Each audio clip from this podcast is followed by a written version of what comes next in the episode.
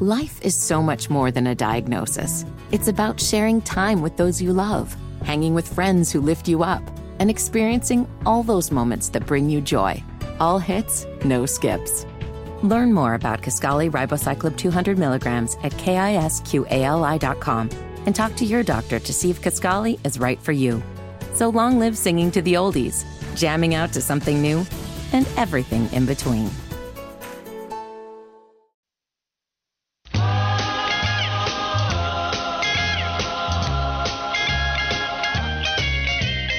Right side for Reyna with a cross. It's Gage off the top of the crossbar. Swiderski has it. Swiderski with a shot. They score!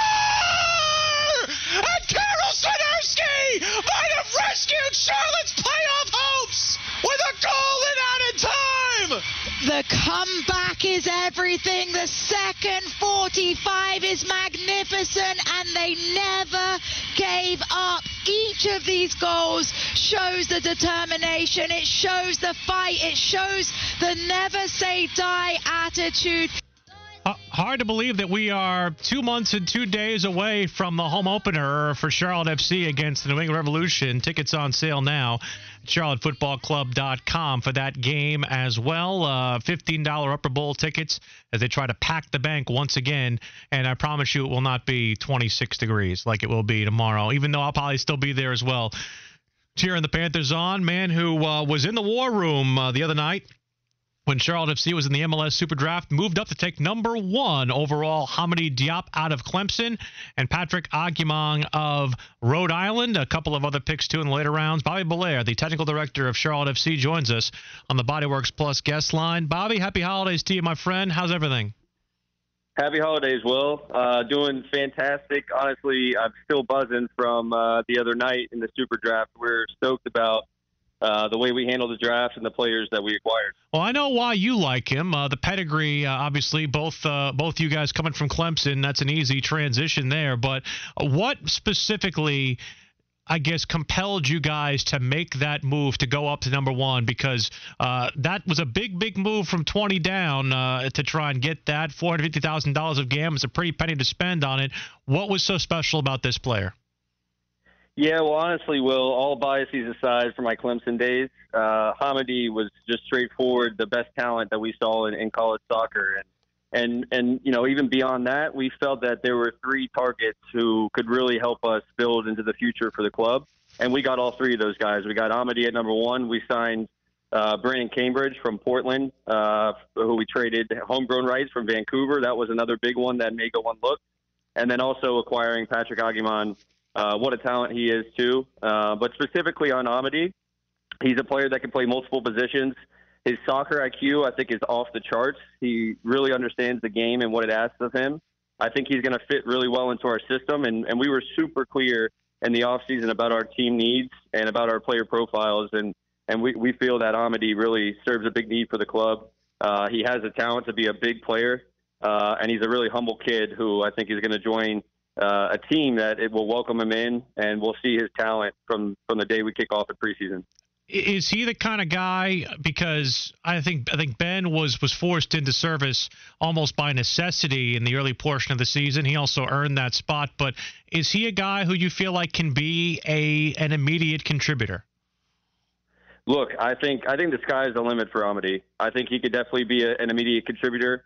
Uh, but the the reality of it is, is we won't put pressure on him to be an immediate contributor. It'll be natural. We'll see how he fits in. We'll see if he needs anything, uh, any adjustments. Um, and what's great is he'll be working with the top coaching staff. We're really excited about the staff that we've assembled this year. Uh, we'll, we'll we're, we have plans to announce that in the in the new year. But under Lattanzio, you know, a, a true player developer, the sky's the limit for Hamady. Talk with Bob Bellair, the technical director of Charlotte FC. Charlotte FC making four selections on Wednesday's MLS Super Draft, and also the the Brandon Cambridge move, which I'll ask you about in just a moment. But uh, one more on Hamady you know, he he projects as either a left center back or a left fullback. He also can play the right side. He tells me that his right foot is actually starting to progress as well. Uh, I'm not going to let you tip. I'm not going to. I'm not going to force you to tip your hand, but from a versatility standpoint, wh- where do you think he's better at uh, when it comes to those two positions on the left side, center back or fullback? Yeah, that's a great question. It was something that when we interviewed him at the college combine, we asked him that, and you know, he said that he really sees himself as a left back. I think he projects that way long term. But look, he is so good on the ball and he's so strong physically. He could definitely play a role at left center back. He, like you said, he could play as a right back and even as a right center back. He could play anywhere across the back line. Um, and his passing ability will, you know, you saw in the highlights, his ability to strike the ball. He scored off of free kicks. He's just an unbelievable uh, talent. And so it was one that we couldn't pass on. And, you know, we had to make the commitment to move up from, from number 20, which, you know, there's not been a lot of trades for the number one spot in the history of the Super Draft but we were ambitious enough to want to go get the players that we wanted in this super draft, and uh, and really pleased with how it went. Uh, and a similar move that you guys made to last year when you acquired Chris Hegardt, got his homegrown rights from Seattle. You did the same thing here with uh, with Brandon Cambridge, a 20-year-old Canadian who was a standout at the University of Portland as a midfielder. What do we like about this guy? Yeah, so Brandon was also born in New York, so he is he is a domestic player for us. Uh, so he was a junior, uh, you know, in college and was not going to be available for the draft. So we went out and and made the trade happen with Vancouver. We feel that he could play. Uh, he's two-footed, which we really love with our wingers. So he could play on the right side and cut in on his left. He could play on the left, take it to the end line, or cut back on his right.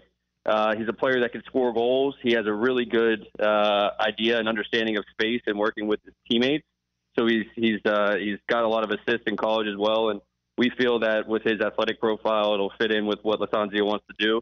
Uh, and yeah, I think you know if you look at the grand scheme of things in, in all of college soccer, he was one of the top three attacking players, and we were able to get him outside of the draft. I know that there are certain moves happening, uh, coming in and coming out that have not been announced officially by the club, so I won't put you in that position uh, when it comes to those players. But how important was it, with all kind of the movement on the front line, to get a player of Patrick Agyemang's skill set? He's a big target, uh, has a nose for the goal. What, what was it? Uh, how important was it to be able to get back into the first round and, and find that guy as well?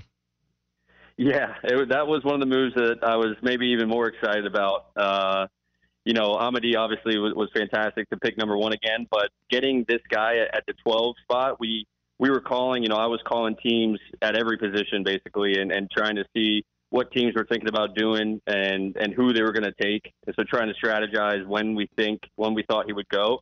And when he was falling back out of the top 10, we all looked at each other in the room and said, "Let's do it." So called Colorado uh, and and was able to acquire the 12th spot. I think at a bargain. You know, if you think about the 12th spot, that would mean that you would finish the season outside the playoffs and be drafting 12. So we feel that our goal is to make the playoffs next year. We'll, we'll likely be drafting 20th or higher. So moving up for 50K was a no-brainer for us talk with Bob Bellair, the Charlotte FC technical director here. And I know that this probably is more of a question for Zoran, but I know that you are a big part of the player development process. What are the other goals this offseason for Charlotte FC in terms of player acquisition? Because I, I know that there are a lot of, uh, I think, a lot of questions about kind of where some of the holes are going to get plugged. Left back was one of those questions.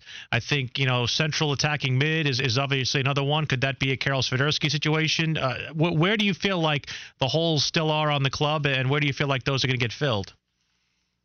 Yeah, no, that's a good question, and, and like you said, it's a tough one for me to answer out loud right now. We hope to be able to share some some good news with with you guys and our fans uh, very soon. Uh, we've been working really hard and diligently. As you know, our scouting department is top class, uh, and so you know we've identified our, our needs, we've identified the specific profiles that we need to bring into the team, uh, and we're working on that really hard. Christian Lattanzio as a developmental coach, uh, I think, is a very fascinating transition into this year because you know he started the year last year as uh, you know a top assistant, and and one of the things that I think gained him the trust of you guys was that individualistic approach that he takes to a lot of these players, where you know he'll pull aside a guy, he'll he'll do the film study, and he'll he'll show guys where improvements need to be made. How much of that do you feel like he can do still as a head coach, while also maintaining the fact that that his job, I think, firstly and foremostly, is to make sure that each guy is getting the most out of themselves when they're on the pitch.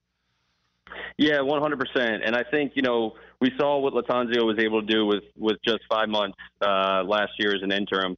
And he was also operating with a, with a smaller staff than what he'll be able to work with this year. So coming in and having a full coaching staff, uh, a little bit more experience, uh, in that regard, I think is going to give him time to do uh, more of his individual development, the, the way that he wants to work, and and to define the principles that he wants his players to understand.